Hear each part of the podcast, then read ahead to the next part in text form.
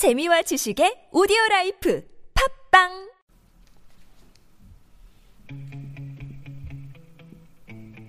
무엇을 쓰든 짧게 써라. 그러면 읽힐 것이다. 명료하게 써라.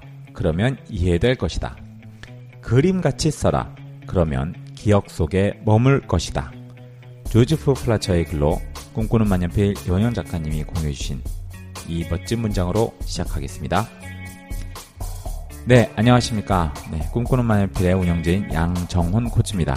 네, 어, 신혜연 작가님하고 같이 더블 MC를 보고 있다가 지금 제가 이제 계속 같이 녹음을 하면서 신혜연 작가님을 지금 멀리서 네, 그리워하고 있는데 어, 오늘 저희가 관련된 그 내용을 어떻게 진행을 할까 하다가 최근에 책을 내신 저희 저자분을 모시고 이 호혜편 게스트 편을 같이 한번 시작을 해보려고 합니다. 그래서 꿈꾸는 만년필 호혜편 저희 어, 사계절 자연이 궁금해라고 동화책을 펴내주신 박미림 작가님을 모셨습니다. 네, 박미림 작가님 환영합니다. 안녕하세요. 감사합니다. 네, 아 지금 어, 제 앞에 아주 그 멋지게 옷을 입고 네 다소곳하게 그 원고를 보고 계신 박미림 작가님 이렇게 앞에 모셨습니다. 옆에는 저 이제 책이 있고요. 그리고 이 공간에서 지금 제가 노트북하고 저희 장비를 켜놓고 이렇게 박미림 작가님을 오래간만에 어, 모셨습니다. 자, 박민희 작가님, 어, 뵌지 좀 된 것 같은데요. 네. 어떻게 지내고 계셨습니까?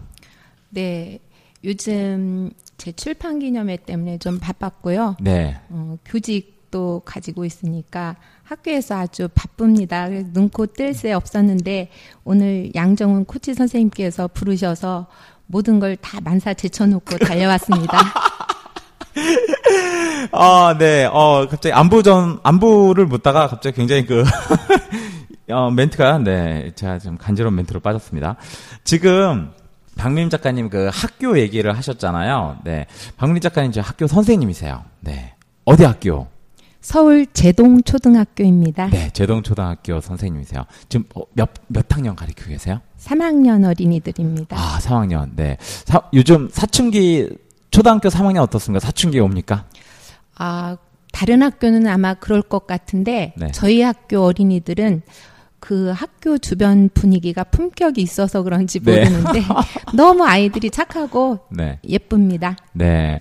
그렇군요. 사춘기 오면 더 착하고 더 예뻐지는데. 네. 박민인 작가님 잠깐 소개를 드리면요. 여기 충북 보은에서 태어나셔서 어, 박인환 배일장과 모골 문화재에서 장원을 하기도 했다고 여기 아, 첫 페이지부터 굉장히 사람들이 깜짝 놀라게 그리고 2012년 그 문예 감성에서 그 꿈꾸는 자작나무로 신인상 받고 나셔서 2016년에 그 조선일보 신춘 문예에 동시 숙제 안 한 날이 당선되셨습니다. 그래서 이 책은 제일 1회 살림 선생님 저자되기 공모의 당선작이기도 하고요. 지은 책으로는 아까 말씀드린 꿈꾸는 자작나무하고 시집 벚꽃의 혀 그리고 사계절 자연이 궁금해 제가 들고 있는 이 책까지 어, 벌써 세 권의 책을 내셨습니다. 네. 어, 버- 이렇게 뵈니까, 어, 이렇게 모셔갖고 팟캐스트에 모시니까 이렇게 책을 여러 권 내신 분이 아주 많지는 않았는데, 어, 어느새 이렇게 벌써 세 권의 책을 쓰셨어요. 어, 어려서부터 글에 관심이 많이 있었습니다. 그런데 책을 내는 방법을 모르고 어떻게 하면 나도 책을 좀 내볼까 하고 있었던 중에 우리 양코치 선생님을 만나게 됐습니다. 그래서 한 권을 내고 나니까 그 다음은 일사천리로 내게 됐습니다. 기승전 인연인데 가서 기승전 꿈만 피냐? 아, 네. 지금 어, 박민림 작가님 말씀해 주셨듯이 초등학교 선생님이면서 글쓰기를 하고 계셨는데 이렇게 책도 내게 되시고 주변 분들께 좋은 이렇게 자료들을 또 권해 드리게 돼서 마침 저희 꿈만필 녹음하는데 또 호혜라 저희가 또 이렇게 소중한 시간을 이렇게 제가 좀 빼달라고 얘기를 해서 이렇게 어렵게 모셨어요. 어, 박민림 작가님 꿈만필 하셨는데 주로 이제 아마 예비 저자님들 작가로서 저자님들이 좀 질문이 좀 많을 것 같아요. 그래서 책 이야기, 글 쓰는 이야기를 오늘 작가님 좀 노하우를 저희가 좀 정리해 들어보도록 하겠습니다.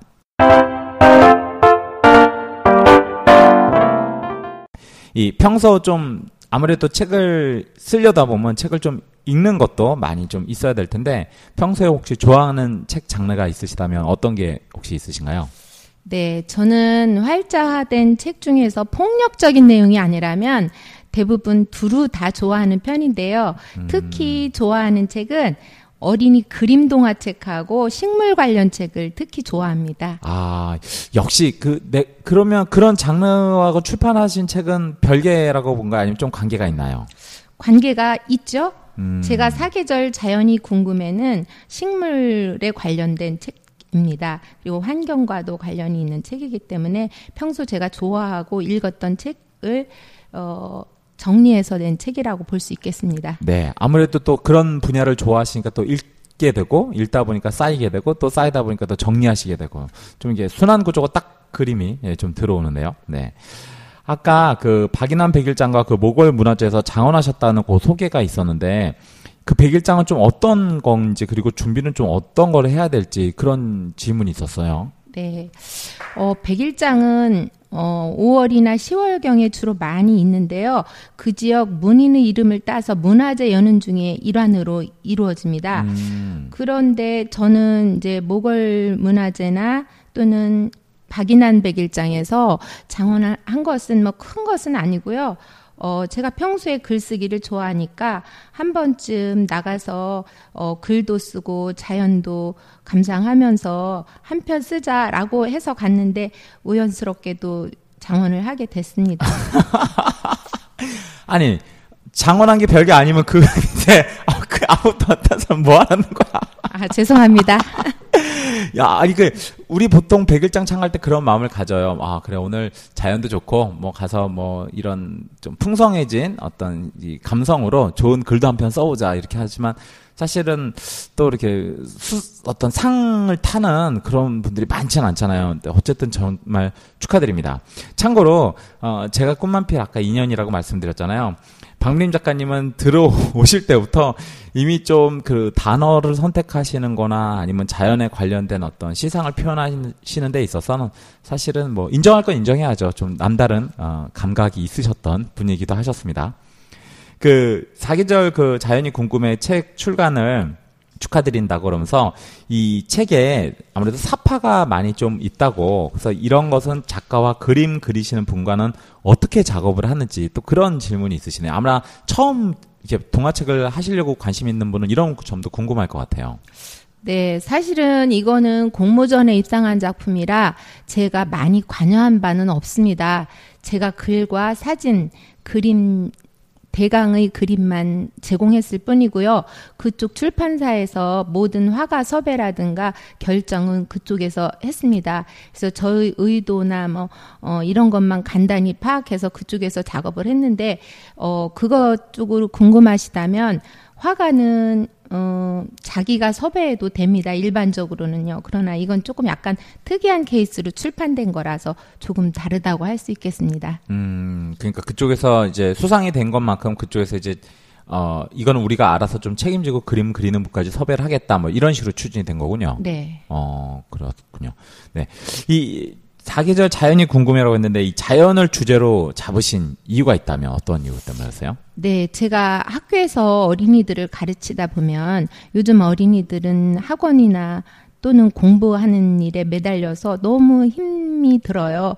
그래서 제가 가끔 수업 시간에 어린 시절 선생님은 학원도 안 다녔다. 그리고 어 70년대 어린 시절에 이런 이런 재밌는 일이 있었다라고 이야기를 해주면 어린이들이 너무 재미있게 들어요. 아, 그럴 것 같아요, 정말. 네네. 그래서 제가 이야기를 해주면서 어 어느 정도에서 끝 을 내면 아이들이 계속 더 해달라고 조르, 조르기도 해요. 음. 예, 그래서 제가 아니 안 되겠다. 이것을 제가 책으로 내야 되겠다. 내가 쓰지 않으면 사라질 것 같다라는 생각이 들어서 음. 어, 쓰게 됐습니다. 야, 그 친구들은 이제 어 어떻게 보면 앉아서 이제 그 선생님 얘기로만 딱 목소리로만 듣던 거를 이제 글로도 활자로도 볼 수 있게 된 계기가 된 거네요. 네. 어, 야, 그 애들은 사실 수업보다 땡땡이 그 자체가 참 더 좋았던 거 아닐까요? 아, 그런 것도 있을 거예요.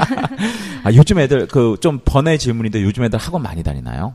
네, 학원 많이 다니는데 음. 저희 학교는 약간 달라요. 그래서 제가 어 30년 정도 교직 생활을 했는데 네. 지금 있는 학교는 어 대부분의 분위기가 부모님들 정서도 저랑 딱 맞아 떨어집니다. 음. 그래서 저는 지금의 학교가 너무 행복하고 즐겁고 네. 어, 지금 아이들 있는 데서 글이 많이 나오는 것 같습니다. 아, 정서도 맞다. 네. 네. 딱 맞아 떨어진다는데 어, 주로 어떤 게 딱 맞아 떨어지는지 모르겠는데 교직 생활 30년째라고 하셨는데 지금 제 앞에 30대처럼 보이시는 분이 30년째 교직 생활이니까 제가 잘 감이 안 잡혀요. 네. 감사합니다. 이 책 쓰실 때 자료 수집은 주로 어떤 식으로 하셨는지.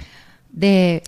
어, 아까 앞에서도 말씀드렸듯이 평소에 가르치던 내용이라서 어, 특별히 많이 준비하지는 않고 어, 예전에 제가 수업 개선 교사라고 해서 일주일에 한 번씩 아이들에게 정말 이 책에 나오는 이야기를 가르쳤습니다. 그래서 그때 그때 챕터마다 제가 어, 했던 이야기 또는 했던 그림 이런 것들을 몽땅 모아뒀다가 어, 스토리텔링만 입힌 것입니다. 어, 아니 스토리텔링만 입힌 게 아니고 스토리텔링을 입히는 게 어려운 거 아니에요? 아, 네, 그래요? 감사합니다. 아니, 그, 나중에 그 노하우도 한번 얻어야 되겠는데. 네.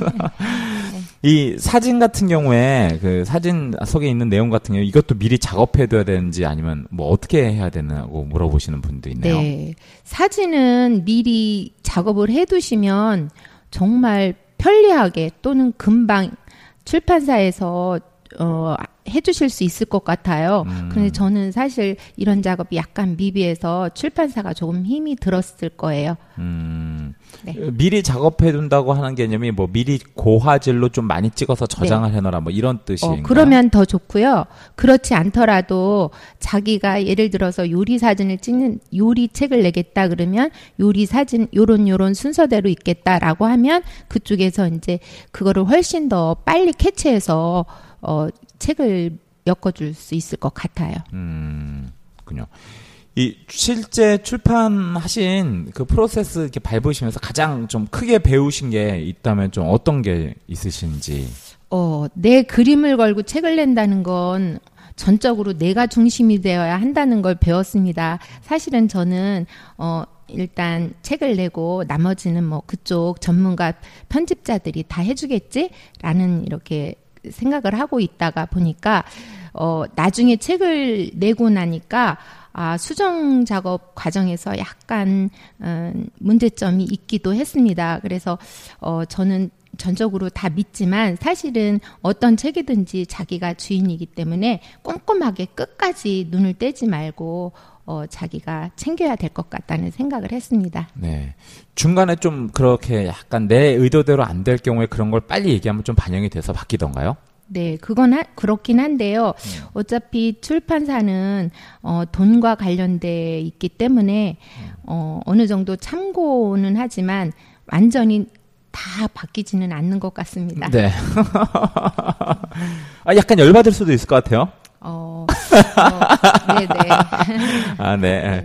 죄송합니다. 제 스타일대로 물어봐서. 네. 폭력적인 거 싫어하시는 분한테. 자, 책을 출간하시면서 스스로하고 어떤 심리적 좀 그런 싸움 혹은 갈등 같은 게 있었는지 혹시 그런 게 있다면 좀 타겨 나가는 방법 같은 게 있다면 뭐가 있는지 그런 네. 질문이 또 있네요. 제가 운동을 좋아해요. 그래서 아, 운동. 네. 그래서 배드민턴을 좋아했는데 어, 글을 쓰다 보니까 시간이 너무 부족한 거예요. 어, 특히 낮에는 직장 생활을 하고 오후에 잠깐 짬내서 운동을 하는데 글을 쓰려니까 도저히 시간이 나지를 않아요. 그래서 특히 끝만필에 들어와서는 어, 미션을 해야 되는데 도저히 시간이 안 나서 어쩔 수 없이 운동을 그만두게 되었을 때 굉장히 갈등이 컸습니다. 아, 이런. 어, 그래서 어쨌든 숙제는 해야 되기 때문에 열심히 앉아서 운동을 줄이면서 했더니 사실은 약간 병이 나기도 했습니다. 그래서 나중에는 어, 제가 아, 지혜롭게 아, 이렇게 미련하게 해서는 안 되겠다. 몸도 좀 챙기면서 해야겠다. 라면서 그 운동하는 비법을 터득했습니다. 어. 어, 그래서 했더니, 어, 운동도 어, 어느 정도 할 수 있었고, 글도 생각대로 쓸 수 있었고, 다 지혜롭게 이루어졌습니다. 아, 여기에 핵심 포인트가 그 운동하는 비법을 터득하셨다는데 어떻게 터득하신 거예요? 어, 운동을 꼭 내가, 어, 배드민턴만 해야 되- 된다 이런 생각을 가졌었는데 아. 꼭 그럴 필요는 없고 다른 운동 아침에 일어나서 허리 근육 단련시키는 운동을 한다거나 자기 전에 꼭 허리 운동을 하고 잔다거나 이래서 허리를 음, 튼튼하게 하면서 글을 쓸 수 있는 방법 이런 것들을 에, 익힌 것 같습니다. 아, 예, 예. 꼭, 꼭 배드민턴만 할 필요는 없이 그냥 짬짬이 할 수 있는 운동으로 대체해서 했더니, 어, 몸도 챙기고, 네. 저희 꿈만필, 어, 지금 후배님들이 꼭 듣고 계셨으면 좋겠습니다. 어, 네. 아, 글 쓴다는 핑계로 운동 못하는 건 없다! 라는, 네. 박미림 작가님의 말씀이셨습니다. 자, 책을 쓰면서 얻은 것과 혹은 또 잃은 게 있다면 무엇입니까? 네, 책을 쓰면서 얻은 것은 자신감 과 희망? 음, 아, 네, 괜히 주눅 들었구나, 쓰면 되는 거였네, 뭐 이런 네. 자신감이 생겼고요. 어, 다시 글을 쓰고 싶은 마음, 이런 것들, 에너지가 책을 한 권 나오고 나니까 마구 솟았습니다. 그래서 제가 마- 이제 곧 퇴직도 생각해야 될 나이인데요. 퇴직하고, 아, 노년기 어떻게 지내지라는 생각을 보통 친구들 하게 되는데 저는 오히려 아 노년기가 되면 시간이 정말 많아서 글 쓸 시간이 많겠다 어, 이런 희망이 생겼습니다. 네. 아, 얻은 거는 정말 많으시네요. 네. 아, 잃은 거 있으세요? 새로 쓰시면서 잃은 거? 어, 잃은 거는 사실은 친구들을 좀 덜 만나야 되니까 네네. 어, 친구들이 예전처럼 야 만나자 하면은 금방 금방 제가 노는 것도 좋아하거든요. 그래서 네. 금방 나가다가 요즘에는 자꾸 친구들한테 핑계를 대게 되니까 친구들이 사실은 조금 소원해졌었는데 네. 책을 제가 세 권을 내고 나니까 친구들이 조금 이해하기 시작하더라고요. 아, 예, 예. 예, 그래서 아마 제가 두 서너 권 더 내면 완전히 이해해 줄 것 같습니다. 어, 박민 작가님, 저는 꿈만 필 8년 하다가 인간관계 다 끊겼어요. 그럴 것 같아요. 아무, 아무도 안 불러, 주말에. 그러면서. 네. 만약에 다음에 책을 또 쓰시게 된다면, 이번에는 어떻게 써보겠다. 혹시 그런 계획이 있으시다면. 네. 어, 사실은 사계절 자연이 궁금해 책은 온전히 동화책이 아니고요. 어, 음, 혼합형 책입니다. 음, 음. 그래서 저는 이제 온전히 순수한 동화책 또는 순수한 동시집을 내고 싶은 생각이고요. 지금 동시집은 곧 내, 내기 위해서 준비가 되어 있고요. 네. 어, 지금 사계절 자연이 궁금해는 3학년 이루미 어린이가 주인공인데요. 사실은 호흡이 좀 길어요. 그래서 음. 제가 초등학교에 이- 있어서 어린이들이 어느 정도의 원고 분량을 좋아하는지를 제가 알고 있는데 그렇죠, 네네. 음. 어, 불구하고 왜 기르냐면 이 끝만피를 제가 하면서 어느 정도의 과제 쪽수가 있었어요. 그래서 네. 그 쪽수를 챙기다 보니까 네. 호흡이 많이 길어졌습니다. 네. 그러나 제가 또 버리려고 하니까 또 아깝고 그렇죠. 미련이 남아 아깝죠. 있어 가지고 네. 어, 조금 그런 면이 아쉬운 생각이 제가 들어서 다음에 낼 때는 조금 호흡 짧게 해서 재미있는 책을 내려고 생각하고 있습니다. 이, 만약에 3학년 어, 읽는 친구들한테 좀 호흡이 짧다면, 한 몇 학년 친구들이면 한 요 정도 분량이면 딱 좋겠다. 네, 한 5, 6학년 어린이들이 보는 것 좋고요. 네. 어, 또 부모님 들이 보시거나 방과 후 교사 선생님들이 보셔서 어린이들과 같이 대화하면 정말 좋을 책이라고 저는 생각합니다. 음, 예, 예.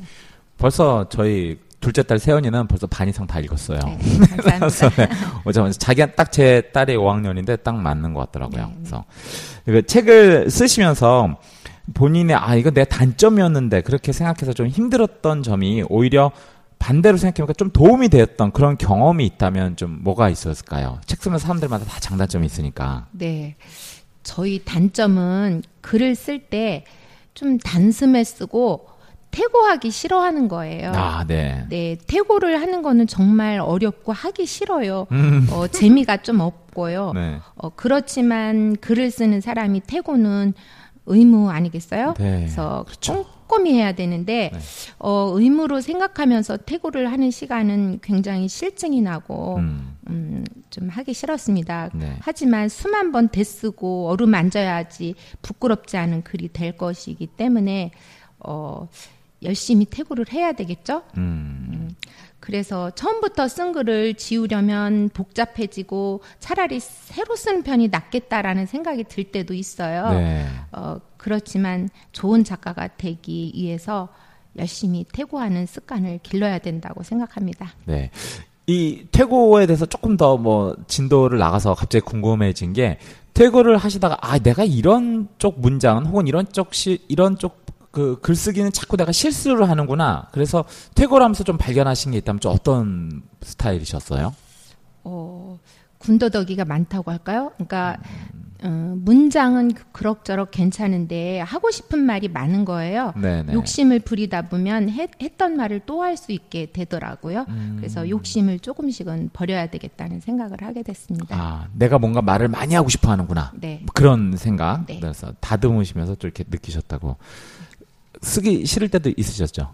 어, 네. 어, 떻게 극복하셨는지. 어, 어, 사실은 글을 쓰기 싫은 슬럼프라기보다는 오히려 저는 직장 생활을 하다가 짬짬이 글을 쓰기 때문에 어, 직장 생활에 어떤 힘든 것을 글로써 해소한다고 생각할 수도 있었어요. 아, 예. 예. 음. 어, 직장 생활 다 마치고 살림 다 끝나고 취미 정도로 했으니까요. 음. 어, 일상의 슬럼프를 글, 글 쓰기로 극복한 거나 다름이 없는데, 음. 어, 교사들은 그 스트레스를 주로 방학 때 여행을 통해서 달래는 경우가 있는데, 아, 예. 예, 제 글쓰기도 만약에 슬럼프가 조금씩 있었다 한- 한다면 여름 방학 중에 여행을 통해서 아마 극복됐을 거라고 생각합니다. 아, 글 쓰시다가 이제 여행 가시고, 뭐, 네. 글 쓰시다 여행 가시고.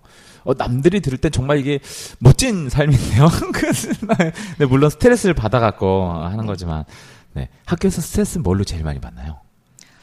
어, 지금 학교에서는 사실 해당되는 사항은 아닌데요. 음. 다른 학교 같은 경우 아이들이 한 학급당 많을 때, 어, 꼼꼼히 한 사람 한 사람에게 가는 사랑은 있지만 표현이 덜 될 때, 네. 그 부모, 아이들 뒤에는 부모님들이 계시잖아요. 네네. 근데 자기의 의도와 다르게 오해가 생길 때, 음. 그때가 가장 힘들다고 할 수 있겠습니다. 음, 한 문장으로 줄이면 학부모 때문에 짜증난다? 아, 농담입니다. 네. 어, 죄송해요. 저, 제 스타일로. 네. 제가 선생님이었으면 저는 벌써 아, 학부모한테 맞아 죽었을 것 같아요. 자, 자 어, 생업하고 글쓰기 병행하시면서 사실은 많은 사람들이 전업 작가라기보다는 이렇게 직업, 다른 직업을 갖고 있으면서 작가의 길로 이렇게 준비하시는 분들이 많잖아요. 어, 어떻게 관리하시는지 이렇게 좀 노하우가 있다면. 네. 우리 학교에서 가장 늦게 퇴근하는 교사가 아마 저일 겁니다.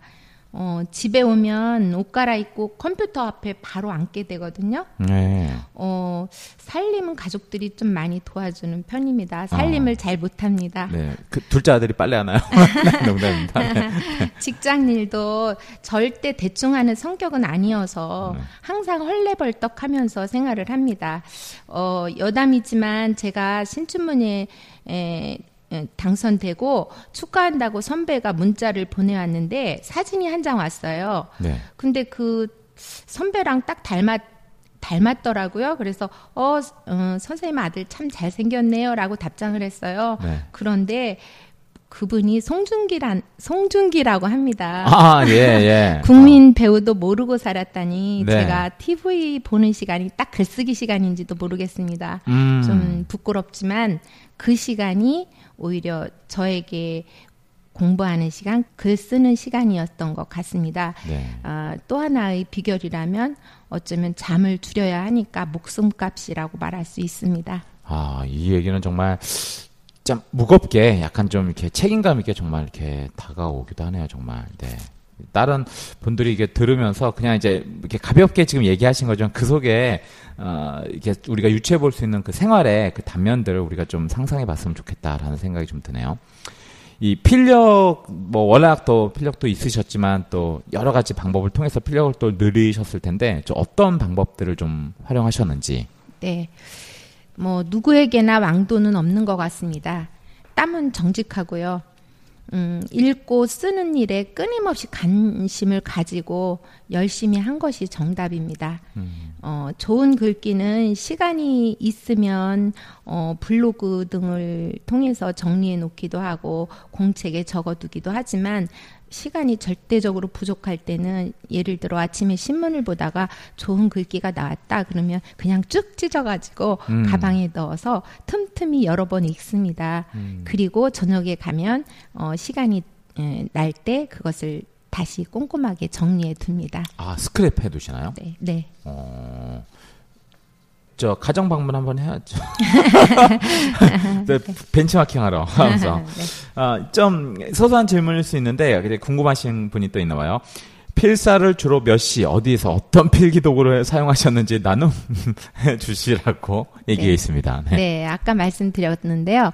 필사는 많이 못하는 편이지만 꽃만필 할 때는 만년필로 대학 노트에 썼고요. 음, 어, 사실 뭐 소녀 시절에는 뭐 해마다 제가 빨간 수첩을 12월이면 샀습니다. 그래서 보물처럼 가지고 다니면서 어린 시절부터 열심히 예, 정리한 공책이 꽤 있습니다. 수첩이. 아, 예. 어, 지금은 이제 그마저도 시간이 적어서 아까 말했듯이 블로그에 에, 제가 좋아하는 시를 계속 올려놓는 편입니다. 음, 음, 음. 어, 비공개로 제 혼자 두고 보는 것들이 많이 있습니다. 아, 예. 어, 예. 그래서 시간 나면 한 번씩 다시 보고 필사할 시간은 사실 없지만 어, 가끔 가끔 정말 좋아서 이- 잊지 말아야겠다 하는 것은 어, 만년필을 가지고 꼼꼼히 천천히 쓰- 쓰곤 합니다. 네. 이 꼼꼼히 천천히란 말에 좀 방점을 찍어 주셨는데 그냥 빨리 쓰는 거하고 꼼꼼히 천천히 쓰는 거하고 좀 어떤 차이가 있던가요? 필사하실 네. 때. 빨리 쓰는 건 어, 머리에 남지를 않더라고요. 그래서 천천히 그림을 그리듯이 그 시라면 화자 입장을 생각하면서 써야 내 마음 속에 남게 되더라고요. 음, 예. 어, 무조건 우리 현대 사회는 좀 빨리빨리 뭐 이런 게 좀 속도전 이런 얘기를 많이 하잖아요. 근데 필사하면 사람들이 아 그 느린 거를 왜 이렇게 어 답답한 거를 이제 이렇게 생각하시는 처음에 하실 땐 좀 그런 분들이 있어서 한번 그것도 생각이 나서 한번 여쭤봤어요. 네.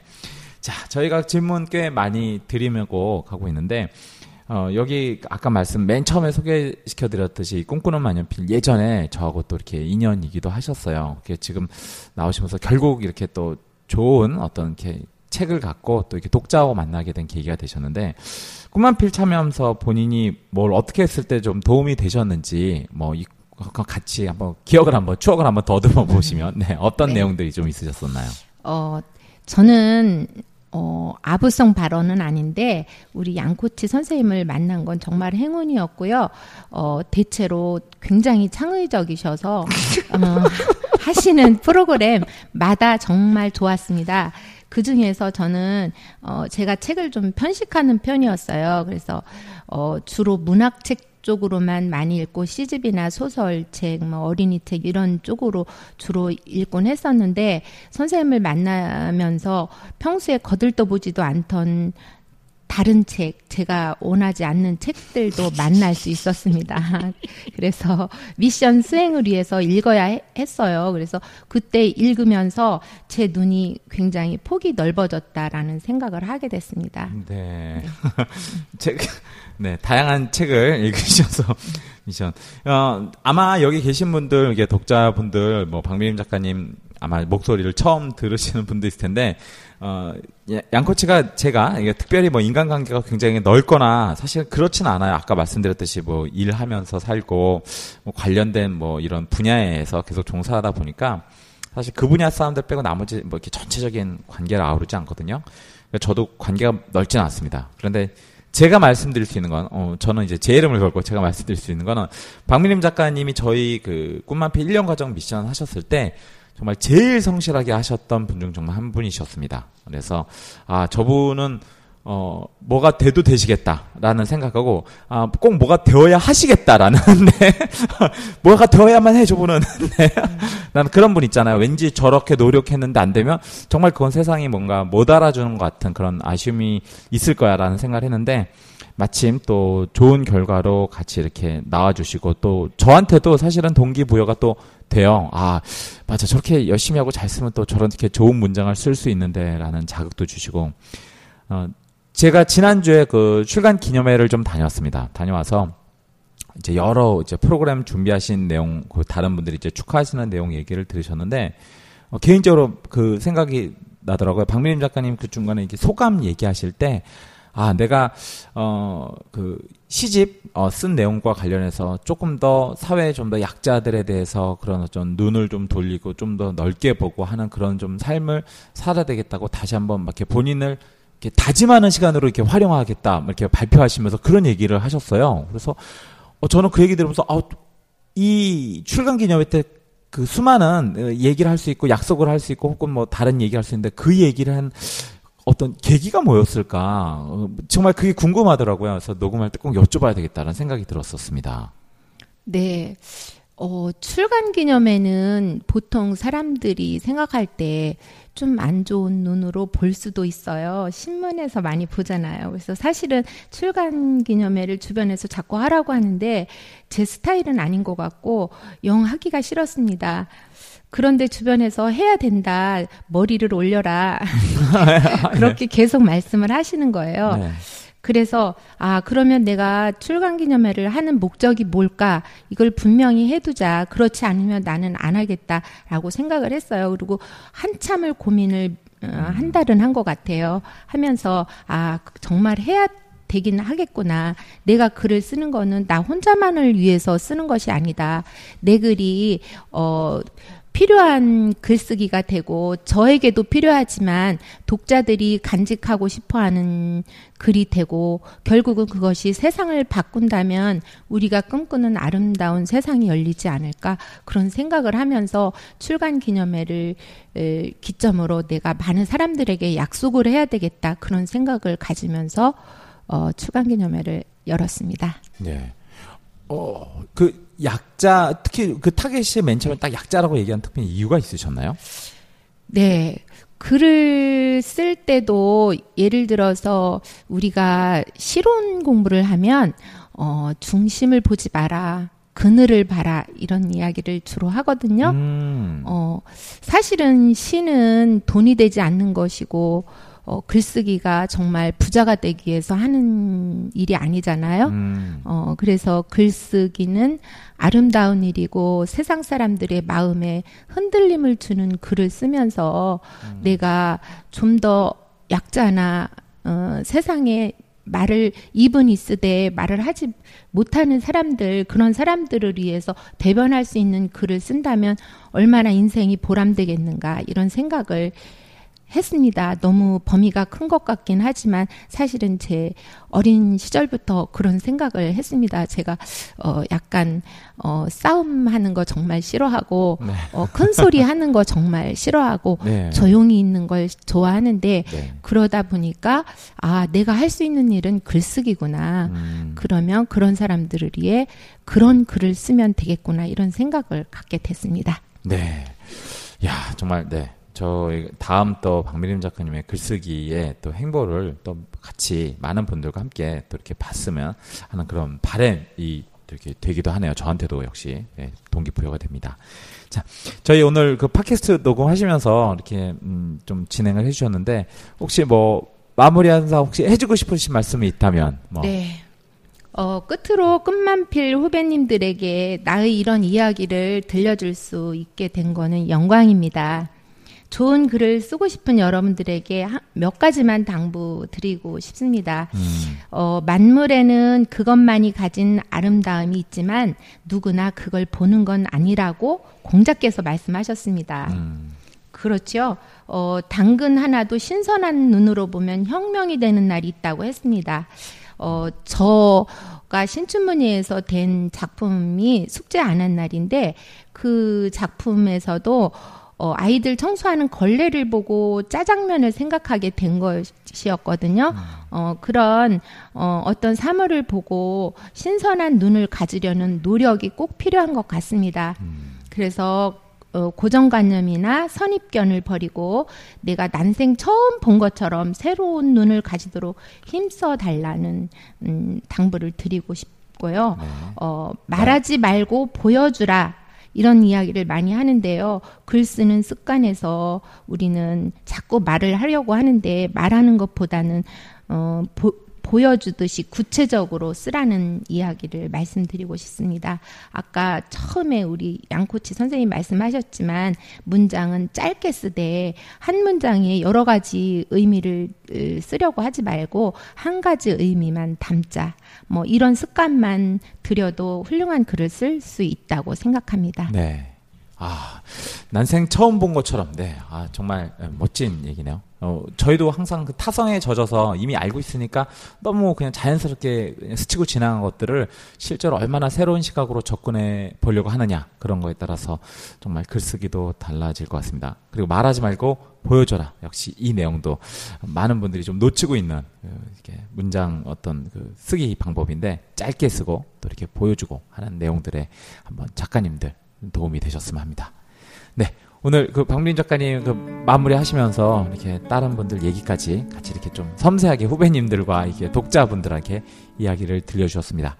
오늘 저희 꿈꾸는 연필 호의 팟캐스트 박미림 작가님 모시고 이야기 나눴습니다. 박민 작가님, 네, 와주셔서 감사합니다. 감사합니다. 네, 또 뵙겠습니다. 이상양 코치였습니다.